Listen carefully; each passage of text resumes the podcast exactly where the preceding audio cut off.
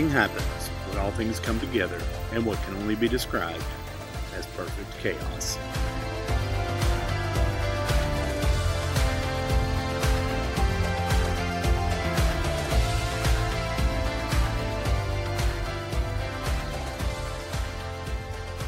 Welcome back to episode five of the Perfect Chaos podcast. It's Rhonda. And David.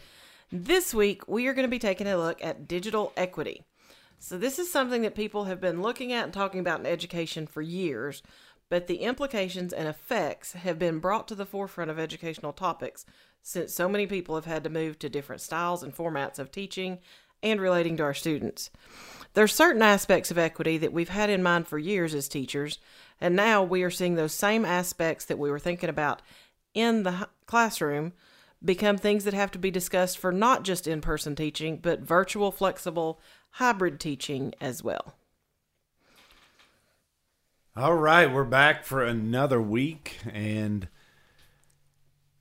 today we're going to discuss digital equity, as you just pointed out. So, uh, this is a really interesting topic, uh, at least I think, and uh, I don't know that it's really made a lot of attention. It's it's been around for a little while as we've discussed it, but it's really not played that much of a role in large scale discussions before last March when coronavirus started to adjust the way that we've taught. Well, and what's interesting is, you know, when you look at digital equity, I mean, basically it is equality across digital platforms. Um, that everybody has access to the same opportunities, the same types of equipment, the same tools, um, the same resources. So, in the past, when people have talked about digital equity, we tended to talk about it kind of on a big school level, right? Um, school to school within districts, school system to school system across states. Um, that was what we were looking at when we were talking about digital equity. And it really didn't uh, happen until March that we started going, oh, wait, we can't talk about just school to school. We've got to talk about person to person, kid to kid. Um, so it's been, as somebody that teaches educational technology, it's been very interesting to watch kind of that switch flip on um, and us to go from thinking of it on more of a global scale down to an individual student but also to start seeing people recognize, excuse me, recognize, uh, acknowledge that sometimes it's not even just the tools. Sometimes it's the knowledge of how to utilize those tools. Um, and that can be as big of an equity issue as anything. So, kind of tie this back to uh, a, a couple of points. What is digital equity? we we subdivide that here in just a, a minute. But what is digital equity? So, the old school definition would have been something along the lines of making sure that everybody had the same tools. Um, and like I said, a lot of times we looked at that across school to school within a district or district to district within a state. Um, that we didn't have, let's say in a large district, one high school that had five computer labs and one high school that every student was given a computer. And that was kind of the initial thought process behind digital equity was that we needed our schools to be equal uh, or equitable ac- across the the district, the state, the country, that kind of thing.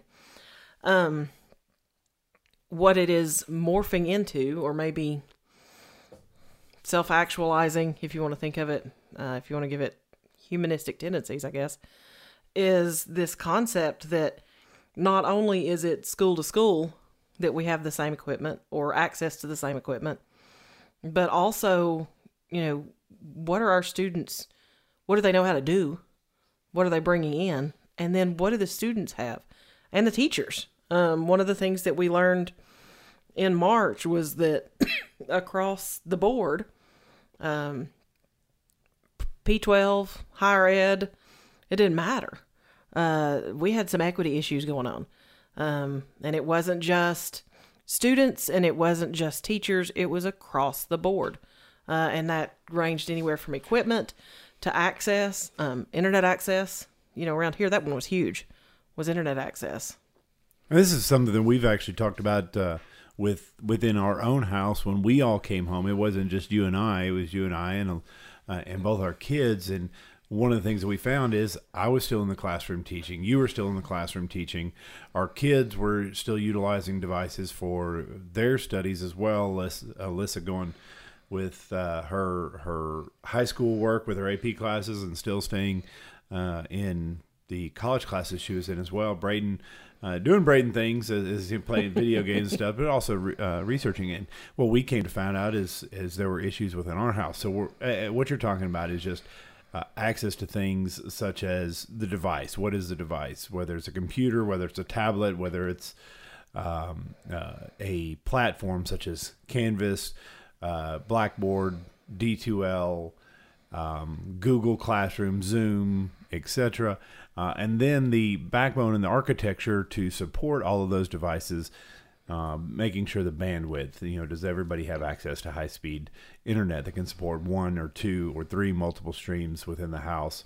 Uh, and then, even beyond that, access to troubleshooting and access to repairs, access to making sure that those systems work and and whether you have a, a, a preschool K twelve or a, a, kindergarten student that's trying to get on Zoom and understand it, do the parents uh, have the support they need in case they don't understand? All, right. All I mean, and and no lie, um, I I have nightmares about trying to teach a Zoom class to kindergartners, um, and trying to troubleshoot Zoom for a kindergartner that can't read, like that. That's kind of an issue. So, um, one of the things, and, and I've kind of, in my mind, it's in kind of four separate. You had digital equity as it relates to the students, the pa- teachers, and the parents. Um, and I'm specifically using those three groups. I'm not, uh, I'm not adding administrators in there. They could be added, but I really am looking at your major, like the stakeholders. I'm sure somebody's going to email us and say they're mad because I'm leaving out administrators, but the people that are doing the day to day process of teaching. Um, and administrators are part of that day to day, but they're also majorly doing the day to day process of administrating. So that's why I'm, I want to look at it as students, teachers, and parents. Um, and it just, you know, it's amazing. You and I grew up with computers. Um, we were part of that first generation to really grow up with computers. Um, you know, my grandfather's proudest moment, I think, is that he bought me a Commodore 64 computer when I was two. My my first experience, my father would bring home his military laptop at that point in time, which was almost as big as the uh, the table that we're currently using in our podcast studio as we uh, continue to upgrade. We, uh, we had two uh, five and a quarter inch floppy drives and a full uh, size QWERTY keyboard that folded down with a green screen, and then he went to the hard local hardware store in Southern California. We lived uh, we, where we lived and purchased an Atom computer uh, because it was on clearance for three hundred dollars. And everybody corrects me when I say that to an Apple computer. No, it was an uh, but, Atom but then. A, but a, but an Apple computer doesn't exist for three hundred dollars, and uh, no, yeah. it was actually you can actually go back and it was basically a word, word processor with some games, uh, but we had to we we did. Uh, so those were my early experiences. Yeah, and we were lucky because we both were. of our families, um, you know, my grandmother when she was alive, granddaddy loved to tell, loves he still loves, he's still with us, uh, loves to tell about getting me that computer. Um, in fact, when I finished my doctorate, he took credit for it because he had bought me a computer when I was two. Um, I'm not real sure what that had to do with writing my dissertation, but we'll roll with it. Um, you spent a lot of time on the computer, and I did spend a lot of time on the computer. Um, and to use a Commodore correctly, you had to be able to type. So there we go. direct correlation. We'll, we'll give him that one. Um, but my grandmother, he used to say that all the time, and she would look at him, and she would say, um, "I think it has more to do with her being intelligent, not that you gave her a computer to play the face game with it too." But we were lucky because our families um, bought in. I guess if you want to use that term, early adopters, yes, to to technology. Yep. Um, uh, and that has bled through for both of us ever since. Um, my husband is very fondly by my mother called the gadget man because if there's a gadget that's new, he's got it. I swear. It, yeah, it's just funny. One of his happiest days of his life was when the phone company we used to be with announced that you could do iPhone for life and they would just keep trading them. And every time a new one came out, So, s we'll go ahead and toss this out there, and, and that individual cannot claim that uh, because she typically has those devices before I do. it's really a race between the two of you. I don't think so. I just I get them in due time. I need to make sure that they don't cause errors first, and I'm not a first adopter. I gotta let some people buy it first. Anyway, um, we are we have both grown up very techy. We have. you know, I can remember in elementary school sitting on the by, what was by that point an Apple computer, playing Oregon Trail, um, which I never finished. I don't think anybody ever finishes it. I think everybody dies of dysentery. Nope. Did you finish it? Yep. You finished Oregon Yes. Trail?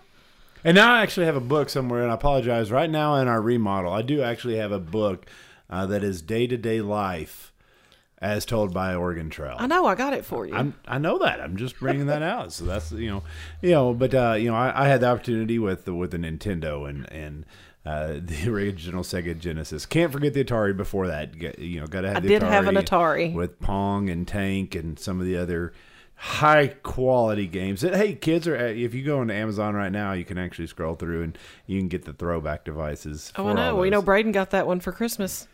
What two years ago? And so nothing better than Super Mario Brothers. In fact, on our trip to Walmart today, where he's looking at a new gaming computer, he's got to have for Christmas. Uh, he he talked about um, He's gonna have for Christmas. no, he wants to have for Christmas. he wants to have for Christmas. by okay, Christmas. just making sure. by Christmas. Uh, but uh, he he talked about Minecraft, and uh, while I do like games, I still haven't gotten into that. But he really described it a lot like Super Mario Brothers. So Nintendo may have been a lot more forthright than There you go. so. But got way off the topic of equity. but- because we grew up with computers, um, we are not by any means scared of technology. Now, I say that, I will preface it with we each have different strengths. Um, David's is to build the things. I don't want to build the things, um, but I can make the things once they're built he also likes sound equipment. I don't. The concept of talking into mics for this is still freaking me out, and we've now been working on it for a little while. So, um, in general, though, if we have a tech problem, if our kids have a tech problem, one of the two of us can troubleshoot it. And if we can't troubleshoot it, one of the two children can troubleshoot it. Um, Unless one of the two children's caused the technological problem, and then it takes a little bit of time. To There is that. repair um, So when we look at how digital equity relates, and I'm using kind of our experiences as those of people that have been around technology. But for people that didn't grow up with technology, maybe their parents are older. Um, you know, one of the misconceptions right now about kids is you hear all the time how technologically savvy they are. And I would argue that they're not technologically savvy. They're very tablet or phone literate. But when you hand them a computer, a lot of times they have a hard time. Um, with our teachers, you have some teachers that went to school to become teachers. They had educational technology courses. That's been in their interest. You know, they've worked on it the whole time. But you look, uh, Alyssa has had some of the same teachers in high school that I had. Um, and there is a learning curve there. Because if they were teachers when I was in high school and I graduated 20 something years ago, like, For those of y'all don't know, she started scratching her head, like trying to hide that one just a little bit. But very true statement. You know, graduated after he did. Uh, which is very true. I just accept that though, you know. So Uh, we can kind of go into that uh, in another episode. But uh, you know, depending on when uh, wh- what a school adopted stuff, uh, you know, a lot of times they come in during the middle of the summer, toss in a smart board or something like that, and say, "Hey, congratulations, you're welcome back. We're going to give you one one hour session on how to use this smart board and, and go to town." And uh, you know, some of the classrooms left up the whiteboards and. Uh, the, the teacher stayed there and wouldn't wouldn't move on. So, you know, if you don't have that instruction in the classroom, how does that pass on to the students as well? Right. And so what we saw happen um, specifically with digital equity is in general, in a normal classroom, in a normal year, you have digital equity issues between classes, between schools, between districts. Um, just simply based on the knowledge that everyone's bringing into the classroom we are most definitely not in a normal school in a normal year. Uh, and all of those issues have been amplified. So that's kind of where we're going with it as far as it relates to students, teachers, and parents. Um, we have we had community issues. Uh, communities that sit next to each other when everybody went home for the pandemic required different things. Very much so. Um, some said everybody's going to online teaching. Some said we're not doing online teaching. You have to come pick up packets. Some did some stuff in between. But you also have, in general, a difference in thought process about using technology in education across communities. Uh, and a lot of that is related to what business types are at the heart of that particular community. So when we take a look at uh, just the community we live in, uh, and this uh, normally comes up this time of year, uh, as as this podcast is coming out, this episode is coming out. Uh, one of the things that we start to get into is the winter weather, and and our community in itself is very widespread from what can be considered a suburban area. We're not uh, a really large metropolis. I would so consider us rural. But but there is a lot of resources that are in our right. area, which would, would kind of put us more in that suburban uh, slash rural area to very rural areas. Right. We've got um, some some real real rural try, areas around Okay, here. guys, uh, we're going to change this lesson and we're going to see how to say rural rural three times uh, in a row. No. So one of the things that we see is uh, just in our area, and it's kind of interesting going from your parents' house to ours. We'll have a rainstorm come through, and one of us will will say, "Hey, we just got a massive storm that came through, uh, uh, wind, rain, hail." And their house, which is just a few miles away from us, had absolutely nothing. Or they comment, you know, uh, Interstate 40 runs right through our, our town or our right through the uh, county, uh, right through the county, right through and, the middle, and um, one side of the interstate will get absolutely slammed, and the other side will not. But then when it comes to snow, we have parts of the town that, uh, because they are very rural areas, um, don't have or, or don't get the sunlight and and snow actually takes us out. So that ends up affecting the entire school district. So as our school district took the, into this as a community, um, they started looking at those digital issues and trying to get students because we do have one to one issues uh, with technology in in our areas. It's very very vastly different between the age ranges, which uh, you get at here in a minute. But um, we have quite a few areas that really doesn't matter about the uh, affluence of a area, it's just rural enough that there is actually no access to um, the internet access or internet capabilities needed to run some of this stuff. Well, I mean, and that's kind of when you talk about the geography issues with digital equity. You know, my parents live seven minutes the way I drive away from us. Um, you're saying that like I get there any faster. I didn't say it was you. Okay. I'm not the one who pops up on Life 360 with the same speed every day driving to the high school. Um, but it takes roughly seven ish minutes to get there. Um, and we both currently have the same internet provider, and they'll have problems and we don't. But then my grandfather's house is four minutes from our house. And the only way he can get internet is through a hotspot from his cell phone provider. Ah. And even that is a degraded signal because Oh, he's yeah. up with a lot of trees and, uh, you know, the, the access to a signal is It's in like one small part of his house. right. and don't cough because the wind will cause issues. So for for our county, we had some huge digital equity issues just based on geography. Um, we have parts of our county that do not have internet. Uh, either it's up on a mountain or it's so far out off the beaten path that they just have not run that. So we've got some geography issues. Um, you know, you have those same types of issues everywhere. Uh, It just looks a little different. And then you have the whole money issue. So when I talk about the money issue, when we're talking about digital equity, is oh, yeah, all these things cost, right? So when schools are expected to go one to one, that money has to come from somewhere. Um, and nobody wants to get political, but nobody also wants to pay more in taxes to go to schools to buy computers. Um, there are only so many grants you can write. And then there's that whole, well, then parents may just have to buy it. Well, but that may not be an option.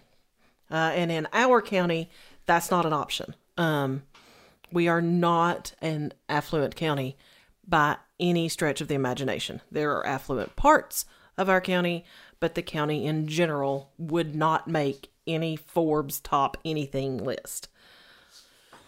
And we're certainly not uh, at the bottom of the list either. You know, that's one of those things that we sit kind of in the middle. And so there are different op- options. But in addition to that, uh, you're talking about the money, and then you have to go into what's valid for each uh, type. Uh, so when you look at age groups, well, again, we'll get to in a minute, but there are some trying to hand them a Chromebook or a MacBook uh, uh, that some have utilized to somebody that is in the, the K3 kind of realm or, or P3 realm. That's that's not possible because again, they don't read, um, Right. um, or you know, they're just getting into understanding that. Uh, they they understand keys and memorization, and so they can do some of that. But getting into that, so a lot of times those are more tablet based, uh, and so you're looking at the the difference of costs based on what your infrastructure needs as well, and so that may Right.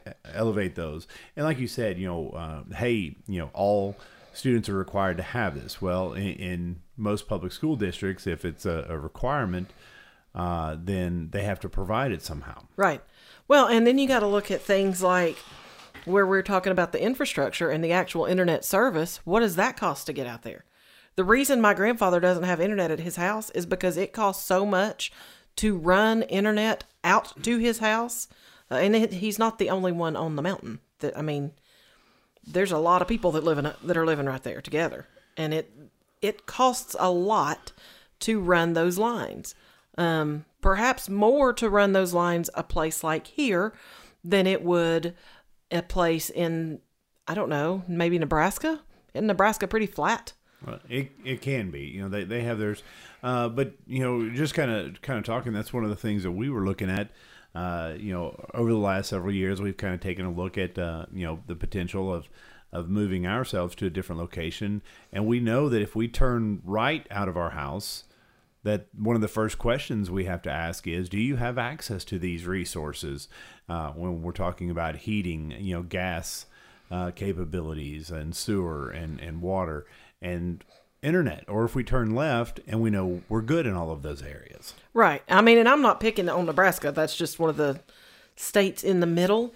Um, I grew up in the South. I remember hearing about there were these states that they were just flat. You could just see for miles.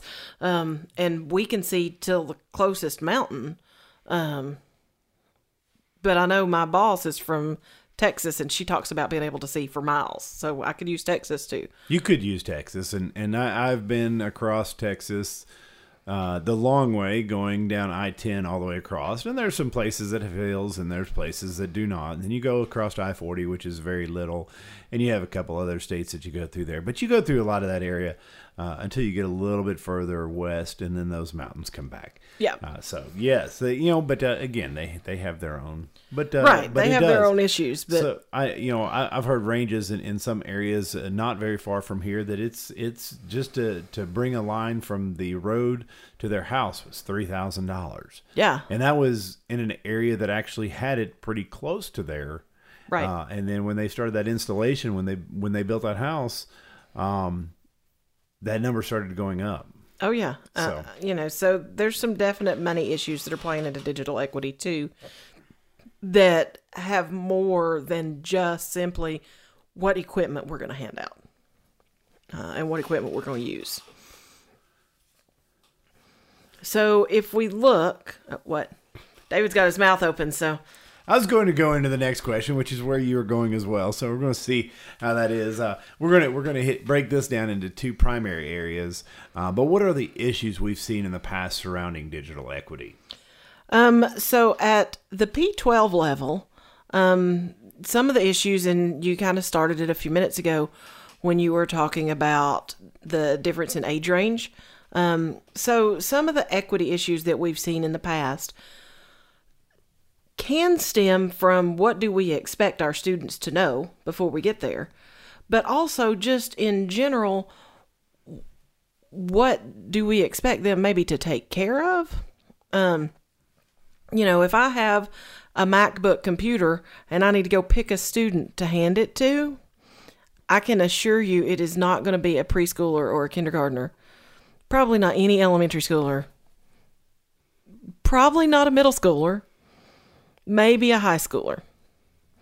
Okay, so we had that e- equity issue just in general. Um, if you remember back when everybody really started getting excited about uh, technology in the classroom um, a few years ago, which was a little funny because it was like we had never used technology in the classroom. Uh, at some point, we flipped our thinking that, you know, a typewriter had not been technology, which it was. We have all these things that we've utilized. It, it, and and it still even t- ties to the computers we have today because the the reason we have the keyboard that we have is because of the typewriter. Right. So, um, when we start looking at across the board, everybody started getting excited, and all of a sudden, everybody and their brother was applying for grants to get iPad carts. Uh, and they were grants because remember, they didn't get any extra funding to buy iPads because we were excited about it. Um, I could do a whole, like, probably three part series on funding for schools, but I won't but they weren't getting anything extra. So everybody writes trying to get grants. And so people got grants and they bought their iPad carts. And so one of the first things that we started to see was you had one iPad cart in a school. So who gets it? Who gets to use it? And if two people need to use it, who takes priority? So that was kind of an issue that we were already seeing with digital equity. Um, you know, well, we don't want the little kids to have it because they'll beat them up. Or we don't want the older kids to have it because they'll do stupid things on them. Um, when technology was being given out by schools, you saw very different technologies going into different classrooms. Um, you may or may not see a smart board go into a kindergarten classroom, but you probably were going to see a smart board go into a high school classroom. And one of the interesting things in my mind about that was that we weren't asking the question which teacher will utilize this more to enhance student learning. We were just divvying it up. Um, and that was at the P12 level. Certain subjects tended to lend themselves more to technology, or we think of them more with technology, right? So if we only had a certain number of computers, or we only had one computer lab, and a science class and an English class both wanted it, the science class probably would take priority. And that was kind of what we were seeing as we were growing up Um, I know we had one computer lab at my high school, um, and my high school was fairly large. It is still rather large, um, but you know, there was a whole lot of give and take when you were scheduling that computer lab. I think we had uh, we had two. Both of them were tied to the library uh, at uh, the high school I went to my junior and senior year. Uh, and the only reason we really had two is because at that point in time, through consolidation of the schools, uh, what was a middle school on one side of the road and a high school on the other side actually ended up being one high school. And both of them still had a library in it. So if you were primarily on one side, you still had access. And so we had computer labs that way. So we saw that at the P12 level, and it has continued. Like it hasn't just quit, it hasn't gone away. Um, we still, if you walk into a school and ask them who gets priority on technology, they'll fight about it. That hasn't gone away. It hasn't. We also have it at the higher ed level. And again, you have it between academic areas um, science, math, business, nursing. Those tend to get lots of stuff. Um,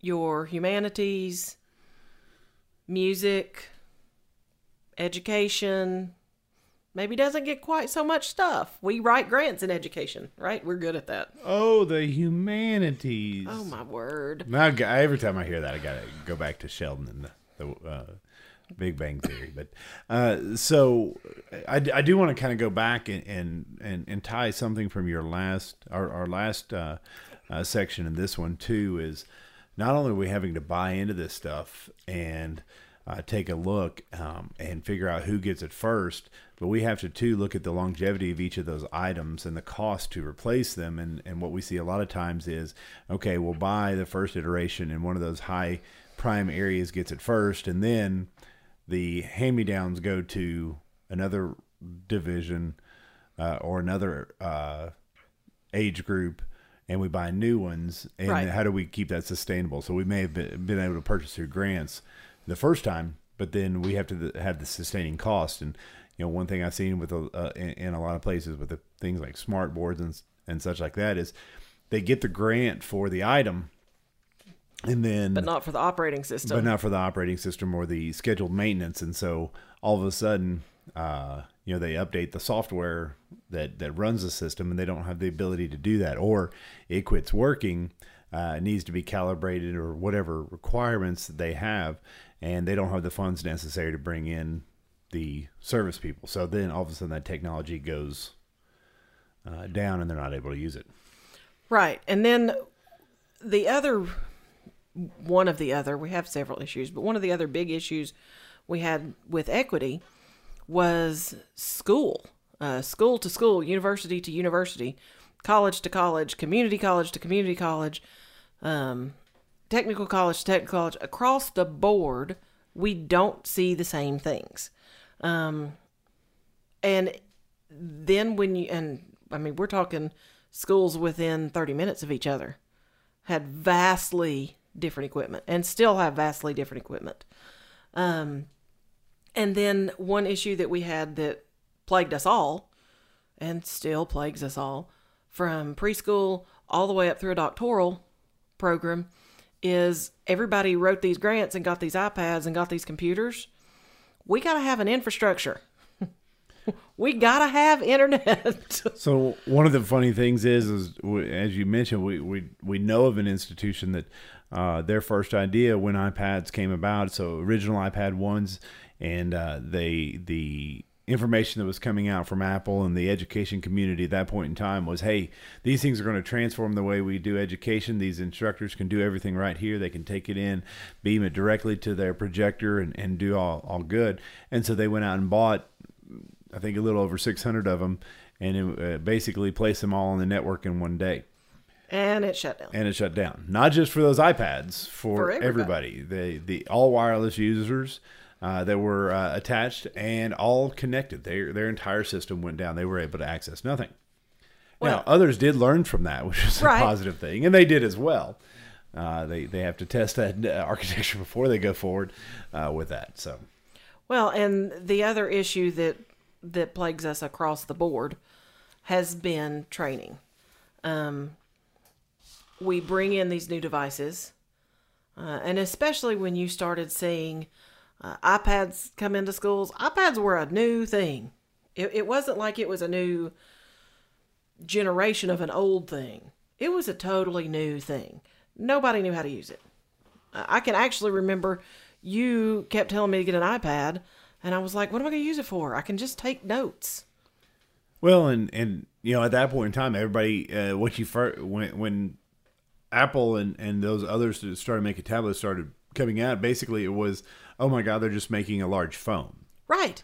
And but that really wasn't it. And No. and so the initial marketing came came out and but it did it transformed pretty much everything. It transformed everything, and some school systems, some university systems, some colleges had funding to send tons of people to training. And some systems had nothing left because they had gotten the grant to buy the iPad or the tablet. Then they realized they had to build an infrastructure. So they did that with the little bit of money they had left over. And there wasn't anything left for training. Um, and training became on the teachers and on the professors to go find training. Um, and there are great places to find training. Uh, I'm not negating that, but that is an issue we have had in the past, and it's still an issue. It is still an issue that, you know, some schools can send 30 people to a conference, and some schools can't send one uh, due to money or time or, you know, just short staffed, whatever it is. Um, date conflict, it doesn't matter, whatever the conflict is. So that's been an issue is okay, now we've got these things and go use them in your classroom and change the world and change the face of education. But we can't tell you how to do it. And we're not really sure how you're going to find out how to do it. and when they first come out, the idea was nobody knew Right. how to do it. Um, it, it was kind of come out, you know, education adopted, you know, because that's not necessarily the realm that, and we, we talk about Apple, uh, but there there were several tablets that came out, Right. And that wasn't where they touched first, but they there were some in the larger uh, education contingents that said, hey, this would be great for education. So there wasn't anything there, and they started coming together, and so it wasn't there. It was up to us, and so we sent them out, and that's kind of the the deal that happened with the network. The network shut down because it's like, hey, we've never had an opportunity to add that many devices to the network at the same time. Uh, so it, it really took them coming out and starting to be deployed before people understood, but then they were put in people's hands very early and they're like, hey, what do, what do I do with this? Right. And and how do we take care of it? Right. Was the other issue. Um So how have these things been amplified during the pandemic? So in March, and I'm just using March because that was when everybody around here went home. Um, some of us knew we were going home to stay home. Some people went home from school on a Friday and on Sunday found out they weren't going back. Um, and all of their things were at their school. So it it was a very quick happening in March. Um, and nobody knew how to do what they were doing. Um, some people had a couple days to figure it out. Some people had no time to figure it out, and some people had a couple weeks to figure out. Okay, you got to figure out how we're going to teach these classes to these kids, right? And what we started to see was this issue of digital equity just grew and grew and grew. Um, in our county, our county decided that uh, preschool through eighth grade would get packets. You had to come pick up packets. I think we were supposed to pick them up like every other week or something, like that. Of work for the students to do, but it wouldn't be graded. It was just work to keep them up. Um, okay, so this is the point at which I will accept my Mother of the Year award for not picking up my middle school child's packets because I did not want to fight with him to do them because they weren't graded. I had nothing that I could do. And our school system took a lot of flack because they weren't, there were systems surrounding counties, they touch our county, that they were doing lessons online for everybody and everybody had to log on. One of the problems was not all of our kids had access. Uh, they either didn't have access to the internet or they didn't have a device. Our children in, in our school system, middle schoolers were one to one with a Chromebook, high schoolers were one to one with a Chromebook, elementary schoolers, third through fifth grade, had a combination of Chromebooks or iPads. And then there was one classroom set of iPads per grade, I believe, for under third grade. So when they went home, they didn't all have their stuff. Oh, yeah. And don't forget, kids leave things at school, like computers or chargers in our case. We had two children with Chromebooks and no chargers. Luckily, my work computer charger works for both of their Chromebooks. So that's how that worked. Our high schooler was told you need to log into Canvas. That's what our county uses, and your school stuff will be on there. Um, so when we came home, there was a lot of okay, wait a minute. I got one kid doing stuff online. I got one kid that you just gave me a 40 page packet for. Um, what are we doing? Then when you add into that that David and I came home and oh yeah, teach your classes. Which when you talk about college classes, most of us, me included, I was like, okay, it'll be all right. Uh, I can Zoom my classes and I'll Zoom them at normal time. You know, I teach on Tuesdays and Thursdays, so it's an hour and a half at a time of teaching, talking to students. Um, and at that point, I had two classes during the day, and then I had two night classes that were three hours each. And I'm like, oh, this is going to be fine. And then David came home and had to teach on Tuesday and Thursday, all day. all day. His classes were eight hours solid of teaching. So now you have three different people trying to be on Zoom or Teams all at the same time. We didn't have the bandwidth. We thought we did. We thought we did. We didn't. Then we got that increased. We got that fixed. We did get that fixed. we, we got the, got it troubleshooted, got it fixed, and and then um our county our uh, electrical provider decided that they were going to put in fiber for the internet and so david's in the middle of teaching one day i had just finished and there's a knock on the door and i go out the door and this guy goes hey just so you know we're getting ready to cut your internet and power it should be ten minutes. it should be 10 minutes but it could be thirty minutes or more. 30 or more.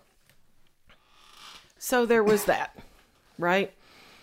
Because we don't have the same priority. You know, you go to the school system, and uh, if uh, an electrical uh, upgrade has to be made, or a sewer system, or water system, or gas system, or or an internet system uh, upgrade has to be made that affects a key infrastructure item such as schools, it has to be scheduled. And so that way it doesn't disrupt the school period because we don't want to have kids at the school and not have water for uh, for drinking, for bathrooms. We don't want to have a lack of electricity for uh, air conditioning, for uh, heat, for um, just general function. Then internet uh, is everything's connected, but the schools then became our house, and we don't have that same thing. So they just come in and say, "Hey, we're cutting you off." Well, we could have been in the middle, uh, middle of a hundred billion dollar deal. It really didn't, It didn't matter. matter. And and I did look at him and say, "Can you give us five minutes? Just five minutes to yes. get everything wrapped up." hey, you know, and turn to my students like, "Hey guys, I'm sorry, we had all this fixed, and uh, evidently it's changing." And log back on at this point in time because I couldn't say, "Hey, try to log back on in ten minutes," and Yep. if I'm there, great. If not, wait another thirty minutes. So we had that going on. But interestingly enough, um, one of the things that was amplified that people don't typically think about was the equity at the higher ed level. Um, now, if you are looking at higher ed and you're looking at a community college, um, a junior college, a place where students do not live there, then digital equity is probably on your mind because your students aren't there. You don't have, they're not living there. You don't know that they're being provided internet, right? You can go anywhere on my campus and have internet. Um, what we discovered, and one of the problems I had was when we sent people home all over the South. Not that all of our kids are from the South, but all over the South for us. Uh, we have international students. We have a huge contingency of international students. Um, but you know, I had kids going home that had no internet, which is not something you think about when you are dealing with students that are living in at a university or at a college. So that accessibility became a thing. Another issue that became amplified through the pandemic was accessibility. And by this, I don't mean access, I mean things like transcription. If you're going to do videos, there has to be captioning. There has to be a transcription. That that's an ADA thing.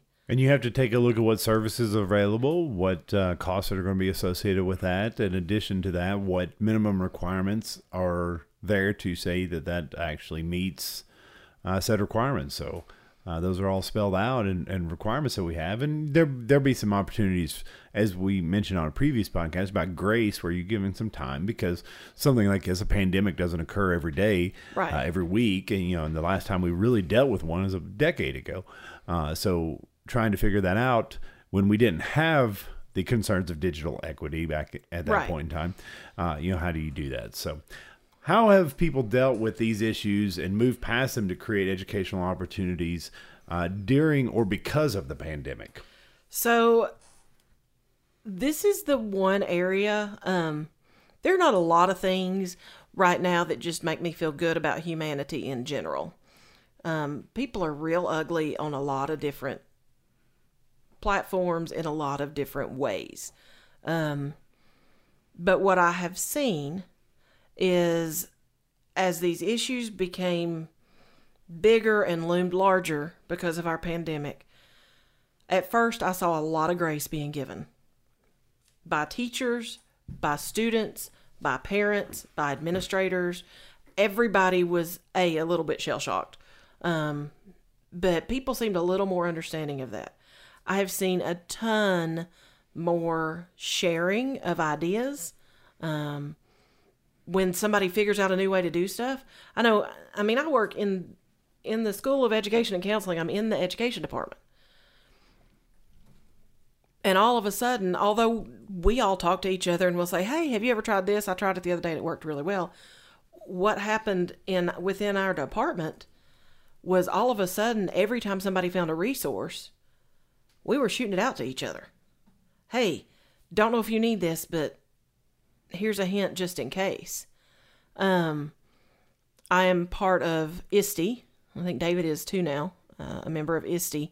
And one of the things that ISTE does, and that's the International Society for Technology and Education, um, daily I get it's called ISTE Connect, and it's an email, and it it's basically just a forum where people go in, ask questions, give answers, um, chit chat back and forth, that kind of thing. And one of the things that I have seen happening more and more often is everybody and their brother is just contributing. Um, what what idea do you have for this? Uh, and that's in my mind, that's how people dealt with it. Uh, we became very inventive. Uh, how can I truly assess my students' knowledge? Does it have to be this thing that I've always done? Uh, I think people got a lot of new ideas out of necessity, right? Uh, creativity sometimes is born of necessity. And I think we started to see a lot of, okay, well, you know, in my case, I had a student that quite literally went home to a house that does not have electricity, much less internet. Um, she has to drive an hour from her house to get to the closest place with public Wi Fi. And so figuring out ways to, as I made videos, to record them and get them to her in a format that would not just eat up bandwidth. uh, so that she could watch them, so that she could could stay updated in the class. Um, letting her call in, uh, maybe not be on the computer and just call my cell phone and sit there on speakerphone to hear. You know, I feel like in education, and I, th- this is happening everywhere, but one of the things that I say so often is that when you get a group of teachers together, the question is, what do you want me to do? Just tell me what you want me to do. I'll do it. And I'll bend over backwards and I'll flip upside down and I'll teach, you know, on a cart, in a box, with a pair of socks, whatever. Just tell me what you need. Um, and that piece of it, I think, was truly inspiring to watch teachers sharing with teachers, learning from their students, uh, a, a true just meshing of ideas for how to do things. So, what are the key things to remember as we move forward? Um, in my mind, I think the first thing we have to remember is that we have digital equity issues. Um, education is changed. Period. It's we're never going to go back to what we were before the pandemic. Education will never look like it did last fall. Again, um, I don't mean that ugly. we we may be in the classroom. We will be, yeah. Uh, be, and we see that already. But uh, but with that, we as instructors that we've uh, we talked about in our first episode, the teaching and triplicate, being ready for a student that has to leave, being ready for us that has to leave, um, looking at those digital access, looking at so there's going to be every everything that we do from this point in time. We have to look at where a student may be, where we may be, right, and, and such. So yeah, um, I think we have to keep everything meaningful. Um, it is easy uh, and we are all guilty of it, myself included. When we're sitting in a face to face class uh, and you get irritated because your students just aren't getting it or they're not doing what you asked them to do, uh, maybe you asked them to read and they didn't read, and so you decide you're going to give a pop quiz to prove to them that they have to read. Doesn't really have a point. We're just trying to get them to do something. I think we have to keep in mind with this move into to digital, flexible, hybrid, virtual, whatever you want to call it, um, education, that as we do this and as we settle into whatever, although I hate the term, the new normal is going to be, because we are not there, I refuse to accept that what we're doing currently is our new normal. Um, but as we move into that, I feel like we have to remember to keep things meaningful. Um, it is too hard to do this and put forth things that don't mean anything. Um, the time for busy work, just to give busy work, is over. Um, and I think that's good. There, there's busy work, uh, you know, uh, for the sake of busy work is not there. Busy work with an, a, a purpose has got key, but we we want to make sure that every assignment is tied uh, to the growth and development of our students, and and that is a key. So, are we delivering it in the most efficient means possible? So, we give this, send it home, or do we require it here? What what is the purpose? Of, you know, it's it's getting a little bit deeper into what assignment means, and uh, you know, kind of going back to uh, previous kind of architected pathways, you know, where are we going with our classes? But each with that is how does each assignment and each assessment, both uh, formative and sub, uh, um, yep, summative, summative assessments. you know, are they are they assessing what they want, uh, and then are they doing it succinct, succinctly as Succinctly. possible? Ooh, this is this is a, a long day already. Um, but uh, you know, if we if we can get what we need out of 10 questions, why do 100? Right. And then the the third, I guess, key thing that I feel like we started learning during the pandemic, and I just um, hope beyond hope that we continue in this path is to remember the humanity of each other. Um, you know, we started thinking about things when we went into a pandemic, like should we make kids turn their videos on? They might be embarrassed as teachers, we started thinking about how do we build relationships with our students when we can't see them. Uh, you saw a huge surge in the Bitmoji classroom. Um, if you don't know what that is, Google it because uh, it's all over the place. Uh, but how can we share of ourselves with our students when they're not sitting in our classroom? Uh, so remembering that humanity across the board, that's what helps us determine when to give grace. That's what will help us move past digital equity issues is to remember that we deal with humans. Um, and sometimes that's easy to forget when, especially when we go digital. And, and I want to completely agree with you that uh, the humanity, understanding, uh, and a lot of mistakes were made. A lot of mistakes are still be made, as you said. You know, we're not uh, ever going back, and so we're creating, uh, we're charting. You know, if, if we were to take a, a, a count of the number of days since teaching occurred versus teaching the way we need to be teaching or, or, or, we have been teaching in this way. We're in the first day of teaching like we are right now. Tomorrow will be the first day of teaching as of yesterday.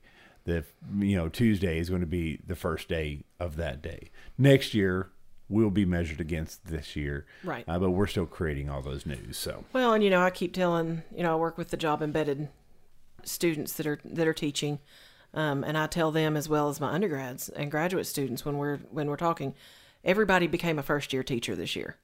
Nobody's ever done this before. There is no book on how to do this.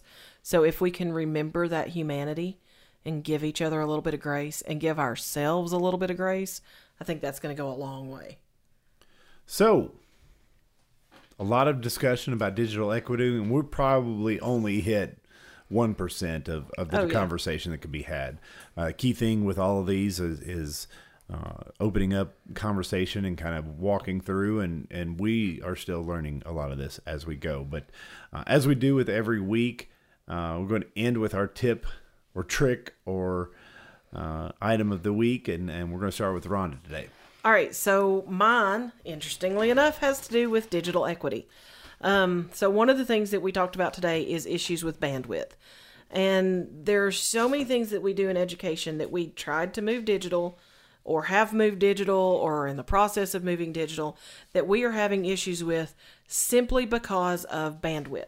Um, either our internet is not strong enough, um, we may be on a data plan that doesn't give us enough download capabilities, anything like that.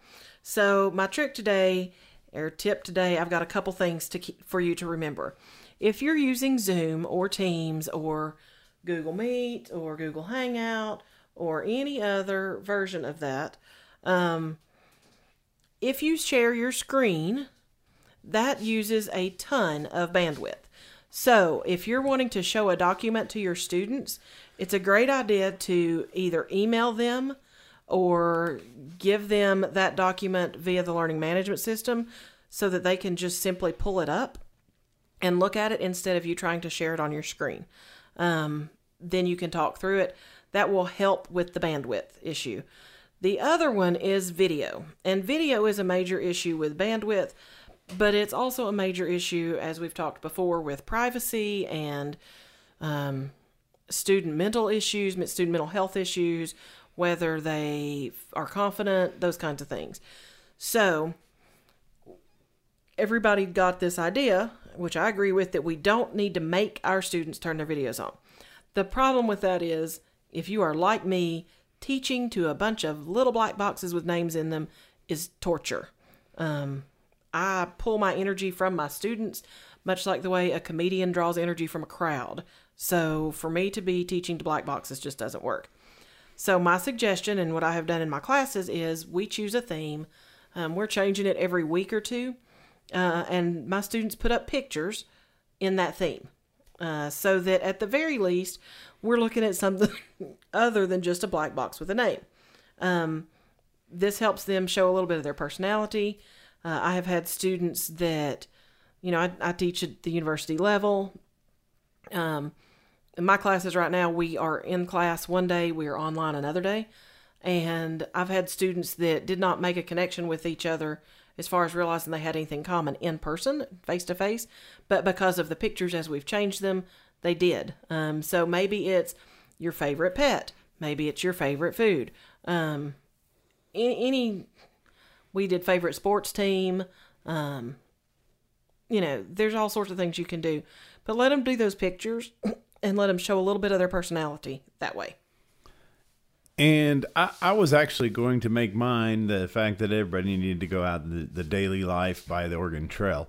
Uh, however, I forgot what uh, uh, where I actually put that in our uh, remodeling aspects. So uh, one of the things I'm going to mention today is is just something to reach out to your technological team in your school district, in your higher education institution. Uh, if you're a parent out there, uh, take a look at the, the training resources that are out there. Uh, as teachers, Rhonda mentioned ISTE is a great organization. Uh, and again, it's focused on that uh, uh, technology and ed- education aspect. And there's a ton of online education because they, the, they just like us, have been going through everything COVID. In fact, they're uh, conference uh, this year has gone virtual as well, but they have a ton of, of, of recordings, uh, webinars, those kind of things that are out there. But uh, it, it, it's a joke. You go uh, into my household, and uh, pretty much everything that we own is Apple based. Get out of your comfort zone because you may not have students that are all Apple based, and their first question is going to be to you if they have a problem. And if you more help them work through some of those, it's going to be key. So if you don't know some of the different resources that are available, then reach out to your tech team uh, and see and make yourself uncomfortable by going to some of those different devices and helping that prepare uh, the students uh, that you have in case they have a question. So. All right, so next week uh, we're going to get into talking about soft skills. Uh, we've kind of referenced them a couple times in the last couple podcasts, uh, but especially on the higher education side, something we see quite a lot uh, dealing with our kids as well here at the house. Uh, you know, when to be up, and and just because you don't want to get up, what what impact does that have on the the next person? Uh, Alyssa is is started to realize this here recently uh, as she's helped to take Braden to school, and she's she's made comments recently about, "Oh, I'm so sorry about running making, you late run, for three years, running you late for all these years." And and uh, so next uh, next week we're talking about soft skills and uh, what we think needs to be included in academic curriculums. And this again is one that's going to hit all age groups. Uh, so it's going to be another great episode to pay attention to. All right, so we always like I can't talk today. So we always look forward to recording these episodes and uh, love engaging with each of you. So please don't forget to subscribe, rate, and review us on your favorite podcast platform. But also, don't forget to follow us on Twitter. Um, the Twitter for the podcast is at Perfect Chaos 7. That's the number 7 at the end. And that's a great place to find out uh, fun announcements and also tweet us your ideas. If we you want us to talk about something, that's how you can let us know. And then you can follow us personally. Mine is at Doctor, so D R R Blevins, and David's is at DS Blev, D S B L E V. So until next week, remain calm in your perfect chaos.